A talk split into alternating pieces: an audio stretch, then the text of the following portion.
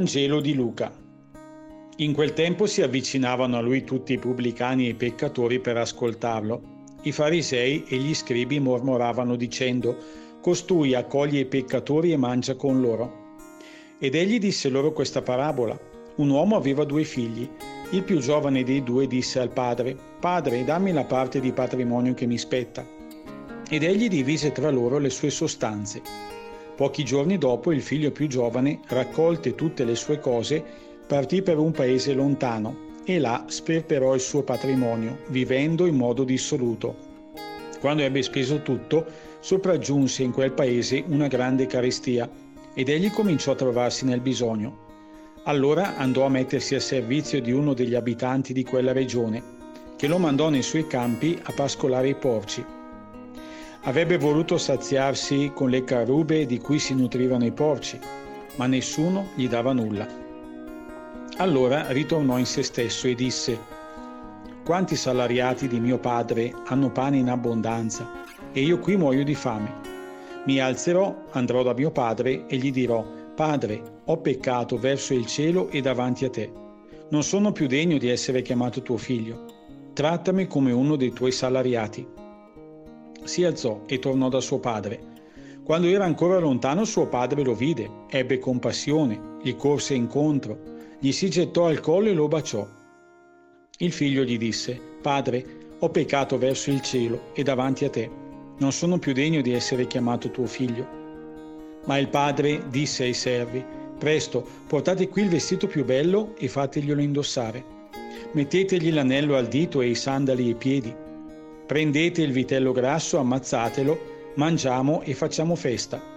Perché questo mio figlio era morto ed è tornato in vita, era perduto ed è stato ritrovato. E cominciarono a fare festa. Il figlio maggiore si trovava nei campi. Al ritorno, quando fu vicino a casa, udì la musica e le danze. Chiamò uno dei servi e gli domandò che cosa fosse tutto questo. Quello gli rispose, tuo fratello è qui e tuo padre ha fatto ammazzare il vitello grasso, perché lo avevi avuto sano e salvo. Egli si indignò e non voleva entrare. Suo padre allora uscì a supplicarlo, ma egli rispose a suo padre, ecco, io ti servo da tanti anni e non ho mai disobbedito a un tuo comando, e tu non mi hai mai dato un capretto per fare festa con i miei amici. Ma ora che è tornato questo tuo figlio, il quale ha divorato le tue sostanze con le prostitute, per lui hai ammazzato il vitello grasso. Gli rispose il padre, Figlio, tu sei sempre con me e tutto ciò che è mio è tuo. Ma bisognava fare festa e rallegrarsi perché questo tuo fratello era morto ed è tornato in vita, era perduto ed è stato ritrovato.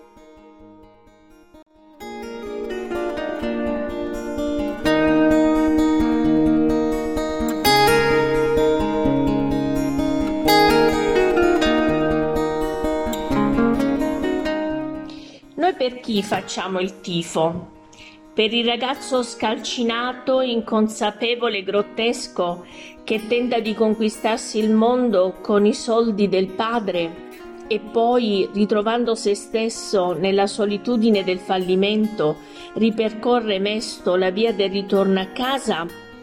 Oppure facciamo il tifo per il figlio maggiore, che si erge a giudice spietato ed è così triste al punto di non condividere la gioia e neppure la festa del suo ritorno a casa. Anche io sono caduta per troppo tempo nella tentazione di medesimarmi con il più piccolo, fino a quando ho dovuto constatare in me tante cose del fratello maggiore, per poi arrivare ad una sintesi. Forse sono un po' il fratello minore e un po' il fratello maggiore. E il padre? Se non ci fosse stato questo padre a ridonargli dignità, e se non ci fosse stato questo padre ad andare a parlare con l'altro figlio, mi sembra proprio la parabola del pane del padre. Il pane di casa non è semplicemente qualcosa, ma qualcuno che nutre la nostra vita. Il pane di casa ha il volto di un padre e lo sguardo di una madre. Dio fa germogliare in noi la nostalgia del pane di casa, la nostalgia del ritorno a Lui, del ritorno alla vita piena e vera. È così che inizia il viaggio nella vita.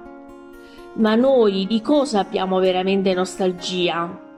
Di cosa abbiamo veramente fame? Per chi stiamo spendendo la nostra vita?